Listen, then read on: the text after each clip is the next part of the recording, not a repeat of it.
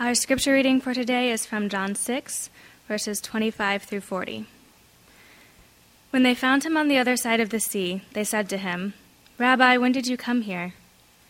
Jesus answered them, Truly, truly, I say to you, you are seeking me, not because you saw signs, but because you ate your fill of the loaves. Do not work for the food that perishes, but for the food that endures to eternal life, which the Son of Man will give to you. For on him God the Father has set his seal. Then they said to him, What must we do to be doing the works of God? Jesus answered them, This is the work of God, that you believe in him whom he has sent. So they said to him, Then what signs do you do that we may see and believe you? What work do you perform? Our fathers ate manna in the wilderness. As it is written, He gave them bread from heaven to eat. Jesus said to them, Truly, truly, I say to you, it was not Moses who gave you the bread from heaven but my Father gives you the true bread from heaven. For the bread of God is he who comes down from heaven and gives life to the world. They said to him, Sir, give us this bread always. Jesus said to them, I am the bread of life. Whoever comes to me shall not hunger, and whoever believes in me shall never thirst. But I said to you that you have seen me and yet do not believe. All that the Father gives me will come to me and whoever comes to me I will never cast out. For I have come down from heaven, not to do my own will, but the will of him who sent me. And this is the will of him who sent me, that I should lose nothing of all that he has given me, but raise it up on the last day. For this is the will of my Father, that everyone who looks on the Son and believes in him should have eternal life, and I will raise him up on the last day.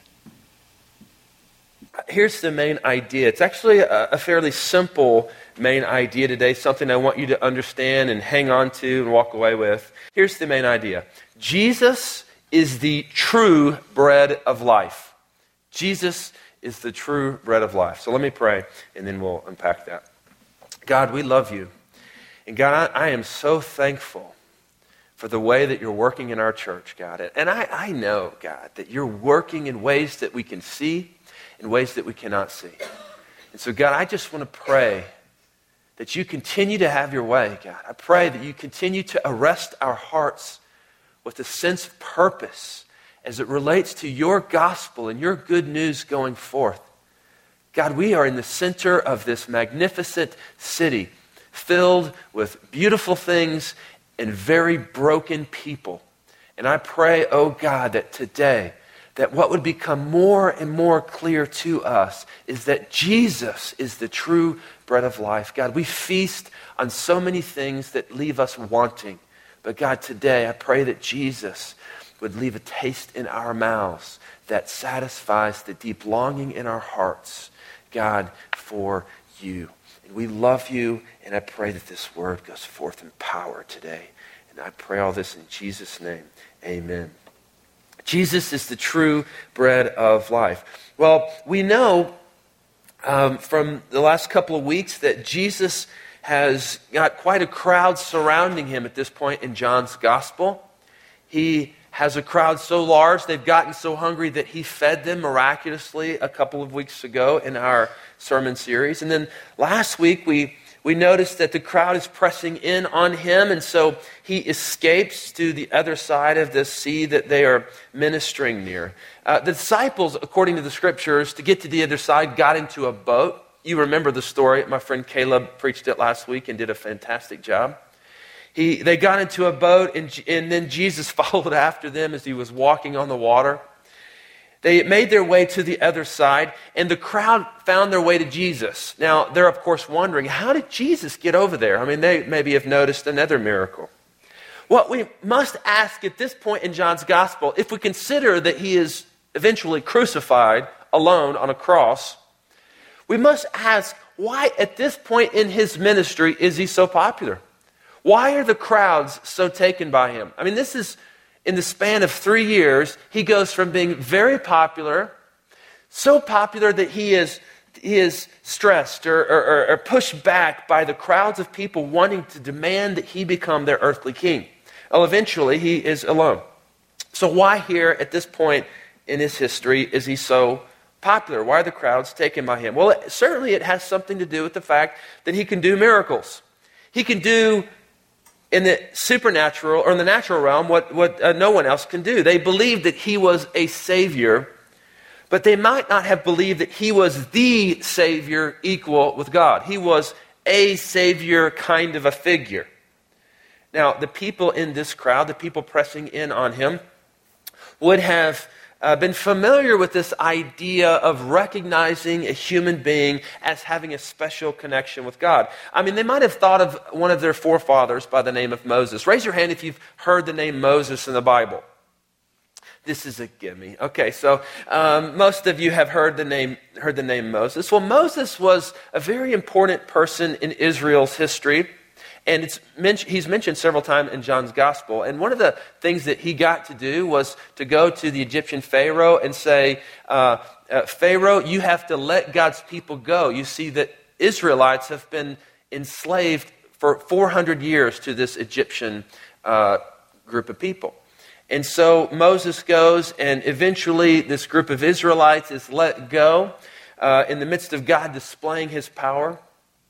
And then Moses leads them to Mount Sinai where they receive the Ten Commandments. They receive rules also about ceremony and about uh, civil law. And they, they, they get to see Moses um, powerfully work in their midst. They, they, they get to hear Moses call down from heaven a provision of food for the people, and then, then it happens. And so they think Moses is a very, very special person. He is their savior in a sense. Do you get that? He's a savior to them in an earthly kind of a sense. He's been a deliverer for them. And so this group of people that's crowding around Jesus might have thought that Jesus was a savior in the same way that they thought Moses was a savior. He was one that was going to come and deliver them. Now, they were being oppressed by the Romans at this time that Jesus is ministering. And the way that the Romans oppressed them is that there was heavy taxation, that they were ignored, they, that they allowed other,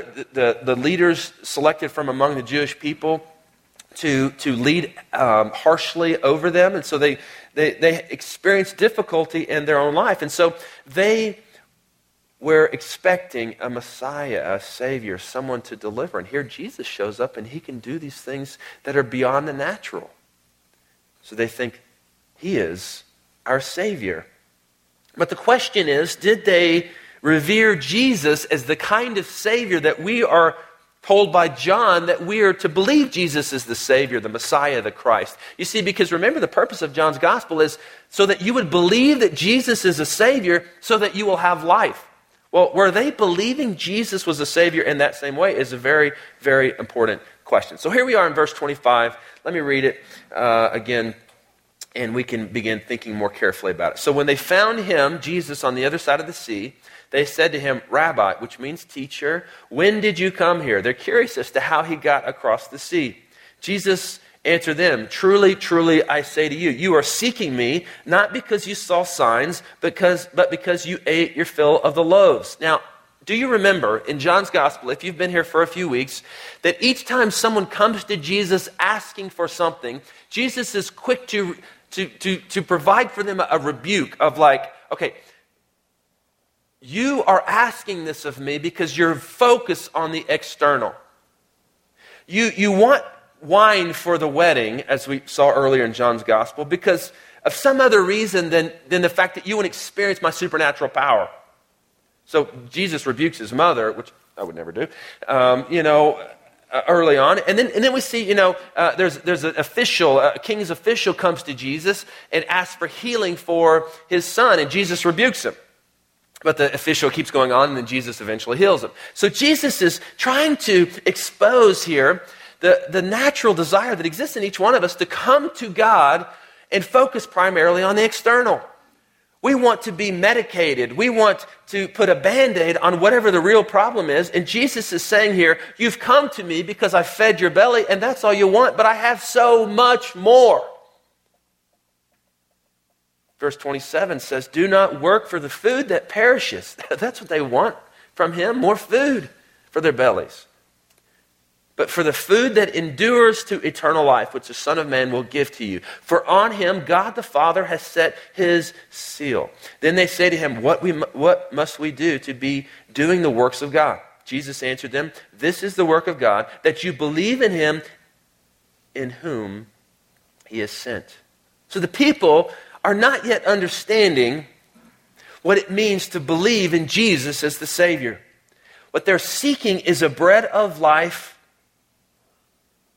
uh, that offers something, but clearly they, they, they are not understanding it the way that Jesus wants them to. They're, they're offering, uh, they're wanting to work for this eternal life thing that, they're, that, that Jesus is mentioning. But Jesus makes it clear that, that what he brings to give to them cannot be worked for. Well, their new work is faith in him as Messiah. That is the work of the people. Did you catch that in the very first video? Their work is faith in him. That's their work. Jesus is saying to them, This is the work of God, that you believe in him who God has sent. He's inviting them to believe that he is God, the Son, sent by God, the Father. Well, they're starting to get it, maybe. So they, they want him to prove himself a little bit more. It's interesting here uh, as we read this and as we experience the timeline of what is happening that they're saying, Would you do more? I imagine he's thinking, I just fed all of you. You want more?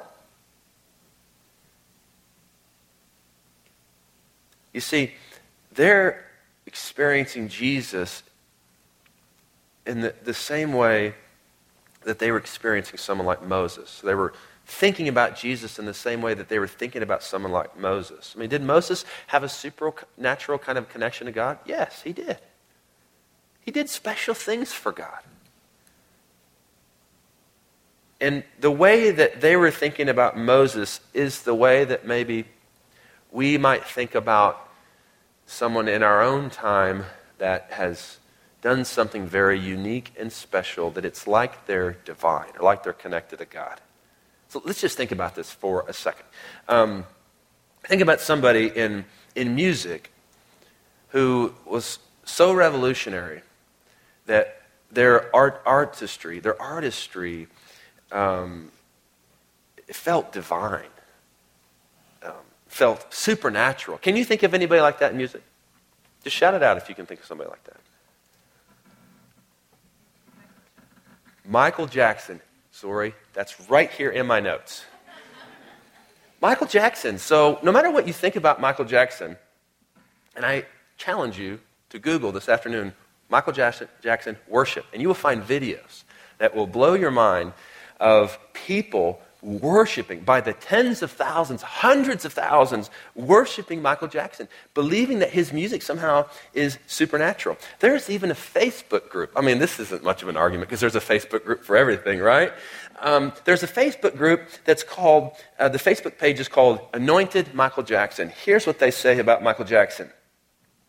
Even though we're aware that he's physically human, the wholesome of his existence drives us to believe that he's spiritually divine. So people in our day might look at someone like Michael Jackson in the way that the Jews looked at Moses. Felt like he was special. Or, or okay, so maybe you're annoyed by that Michael Jackson reference. How about another Michael? Michael Jordan. Zori, was that you again? Two for two. You're going to lunch with us. All right. Uh, Michael Jordan. Um, Game two, 1983 playoffs. Looking around, some of you are maybe not interested. Um, Chicago's first round matchup against anybody know who they played? 1983 playoffs. Boston Celtics against arguably the one of the greatest teams ever in the Boston Celtics. He scored 63 points in a playoff game. Now, Uh, people might think he's divine. Larry Bird thought for a moment that, that Michael Jordan was so special that he, he might be divine. Here's what Larry Bird said at the end of this game I don't think anyone was capable of doing what Michael has done. He's the most exciting, awesome player in the game today. Listen to this. I think that it's just God disguised as Michael Jordan. You see, the way that our world, I mean, we have people in our world that we look at them and what they do is so special that, that we, if they were to walk in the room, we would be stunned by it, right? If they were to try to gather a group of people around themselves, they would easily do that because we think, I mean, maybe you don't, but there are people that think that, that the Michael Jacksons of the world, moment of silence, and the Michael Jordans of the world, and Michelangelos, and all these other famous, well known people that, are, that have done something really unique, we might think that they are worth following, that they can save us in a sense. They can deliver us from the monotony of our own lives and, and, and lead us to some sort of other kind of experience. Well, the Jews thought of Moses in this same way, and they're looking to Jesus in this same way. Here's what's happening they're looking to Jesus as if he's some sort of earthly savior, some, some kind of special being. I mean, he's human, yes, but they think he's special. And so they're going to follow him. But what Jesus demands is that they see him as God. It's different. I mean, we can look at Michael Jackson and believe that he's special, that he has a special connection to a creative God. We can look at Michael Jordan and think that he's special. We can look at anybody else, think that they're special, but they are not God. Jesus is demanding that they see him as God. That's why he's, he's getting into the way that they're asking him questions about things like healing and, uh, and bread and, and food. Look at verse 30. So they said to him, Then what sign do you do that we may see and believe you, that, that we may believe that you are who you say you are? What work do you perform? And they recall in verse 31 Moses, who is someone that they see as a special kind of a person. So they're basically saying, Can you do what Moses has done? Maybe something a little better so that we think that you're as cool as Moses. Verse 31 Our fathers ate the manna in the wilderness, as it is written. He gave them bread from heaven to eat. This is a reference to when the Israelites were in. Um, traveling from captivity to the promised land, God provided food for them in this journey, this 40 year journey where they were walking through literally the wilderness. God provided food for them. Moses was their leader, so they thought Moses was pretty special, uh, supernatural in some ways. So Jesus said to them, Truly, truly, I say to you, it was not Moses who gave you the bread from heaven, but my Father gives you the true bread from heaven. For the bread of God is he who comes down from heaven and gives life to the world. Here is what Jesus is doing. He's acknowledging that Moses is special, but he's arguing that their attention must not be on the Moseses of the world. Instead, their attention must be on God who gives the bread and is giving them a true bread from heaven. So the bread has come from heaven, present tense, in the person of Jesus Christ. And this is the kind of bread that gives life to the world. Did you see that in verse 33? For the bread of God is he who comes down from heaven and gives life to the world. And this is what people want. Jesus is the true bread. And this crowd of people are missing it. They're absolutely missing it. They see Jesus as someone worth following because he can provide them a meal supernaturally, but what they are missing is that Jesus is God. Jesus is the Savior. They're chasing after something that will satisfy their belly, and they're missing the opportunity for their souls to feast. We do that.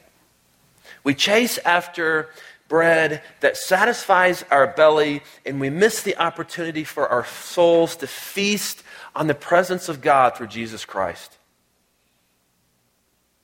I want you to catch this because this is hard to admit to.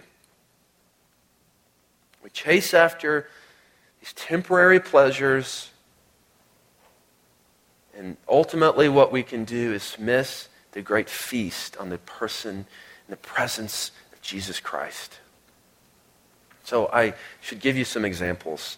And what I'm trying to do here is to get at some behaviors that provide temporary pleasure but will not ultimately fill the void in our hearts. Now, if you are a Christ follower, you, you um, you may not focus ultimately on these things because your ultimate focus should be on Jesus and the finished work of Jesus Christ on the cross. But you should know that even after becoming a Christian, you, your, your heart will drift towards these things. They will. You, there's a drift towards these things.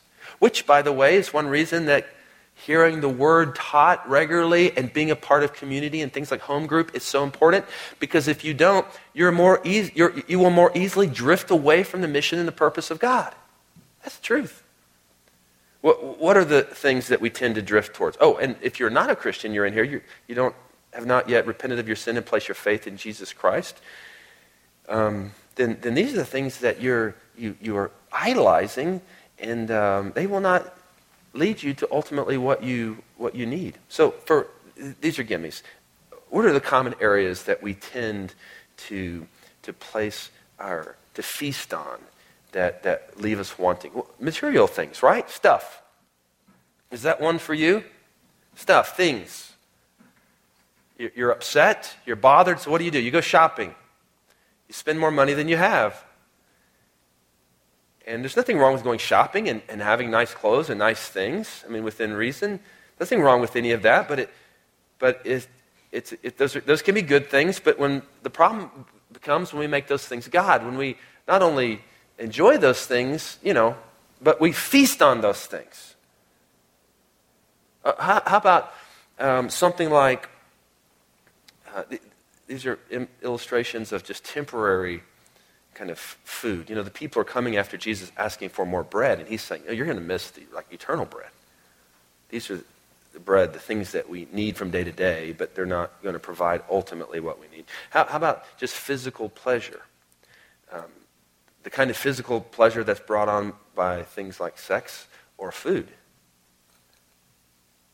So we, we, we enjoy those things, and there's nothing wrong with enjoying you know, sex is designed by God and given by God for a purpose.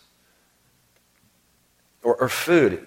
God provides food to us, but if we are if we're enjoying those things and focusing on those things um, as as kind of an ultimate source of satisfaction, it'll leave us wanting. Or, or, or even human relationships.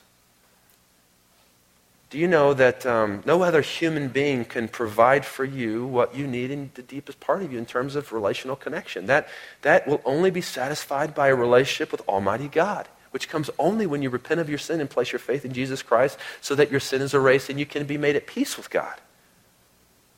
So we tend to drift towards these things and come to God for these things. God, just give me more stuff. And God's saying, you know, I could give you more stuff, but it's not going to ultimately satisfy you. Or we come to God and go, God, if you just improve my sex life with my spouse, or help me to find somebody that I can be married to to have, you know, whatever. Or, or God, um, you know, you, we focus on food, or we focus on just, just, you know, other people. And God's saying, you know, I could give you all those things, and they'll provide a pleasure to you for a moment. But the next day, you'll be wanting, and you'll be hungry. That's how you know um, if you are. Um, focusing on or feasting on things other than, than God is, is your enjoyment of these things. After it's all over, you feel stressed and conflicted. You go shopping, you spend a lot of money, then the next day you feel really, really guilty about it. Maybe it's because you made it a God and it's failed you. Your, your, your physical relationship with your spouse. And I'm assuming here that you know that the Bible teaches that you're to have sex, man and woman, in the covenant of marriage. You give yourself someone in your heart through committing to them in the presence of God and presence of people, then you give yourself to them physically. I know that's a big assumption. That's in the Bible. But, but when we don't do it like that, we don't do it God's way, or, or we even look to that, even within the confines of marriage, as, as ultimate, as, as being able to satisfy us deeply, um, th- we know that that's a God when that is happening, and then we, we're left wanting, we're left empty. Here's what I want you to know the only thing that can satisfy you ultimately is Jesus. He is the true bread from heaven. Can I get an amen? amen? Hello, people. If you're a Christ follower, you are looking Uh, if you're not a Christ follower, you are looking at these things as satisfying to you. If you are a Christ follower, we tend to drift towards these things. And these things cannot ultimately satisfy. I want you to hear me very loud and clear. It's important and okay to have things that you enjoy. There's nothing wrong with it. It's important and okay to have sex in a marriage and enjoy it. And that's wonderful and glorious. And it's okay to, to enjoy food, okay? There's nothing wrong with that. But if we're going and looking at those things as a source of ultimate satisfaction to meet the deepest need we have to connect with the divine, it will not work. And we all tend to drift towards those things. Jesus invites us to look past these things to see him as the source of life. Well, this crowd of people, they're getting an idea of what Jesus is saying. So, what do they say? They say, Give us this bread. Verse 34 Give us this bread always. We want to feast on this, whatever you're talking about. So, here's what he says in verse 35. I'm going to read verse 35 through 40, and I want you to listen carefully. These are the words of Jesus. Jesus said to them, and says to you, I am the bread of life. Whoever comes to me shall not hunger. Whoever believes in me shall never thirst. But I say to you that you have seen me, and yet you do not believe. All that the Father gives me will come to me, and whoever comes to me I will never cast out. For I have come down from heaven not to do my own will, but the will of him who sent me. And this is the will of him who sent me, that I should lose nothing of all that he has given me, but raise it up on the last day. For this is the will of my Father that everyone who looks on the Son and believes in him should have eternal life, and I will raise him up on the last day. Pretty clear. So I'm, I'm curious did the crowd follow him? Did they receive him as the bread of life? Apparently not. They began grumbling among themselves, and then the religious people got involved made it worse, started confusing what Jesus was saying. But he does not back down.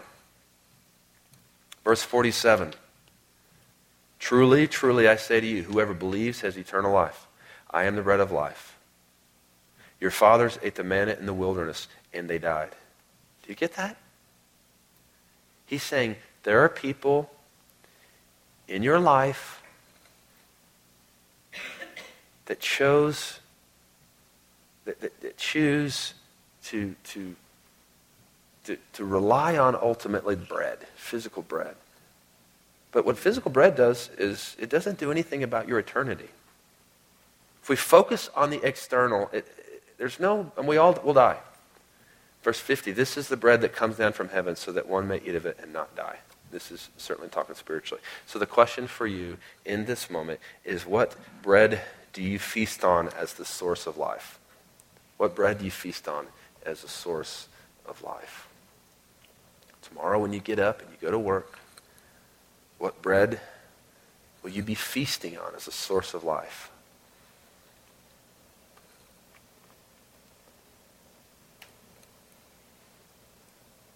Is it ultimately God? The offer of Jesus is the bread of life. May we be people, unlike this crowd of people, who hear these words of Jesus and say, Yes, Jesus, we want for you to feed us always. And also, what we must do, every one of us, I think, can see in our own lives where we tend to drift. We drift to begin feasting and being satisfied by these temporary things, and we're left wanting and dissatisfied and unhappy and filled with chaos. And Jesus is still saying, I am the bread of life. Come to me, all you are who are weary and heavy laden. I will give you rest for your souls. You're worn out from feasting on the things of this world. Feast on me. Now, let me be clear. This isn't, okay, feast on Jesus on Sunday, feast on your job or material possession on Monday, feast on a relationship with a boyfriend and girlfriend on Wednesday. No, no, no, no. That's not the option. The option is feast on Jesus as the ultimate source of satisfaction or don't. Both of them will give you something. One will be a source of life, and the other will be death. What will you choose? Let's pray together. and Think about these things.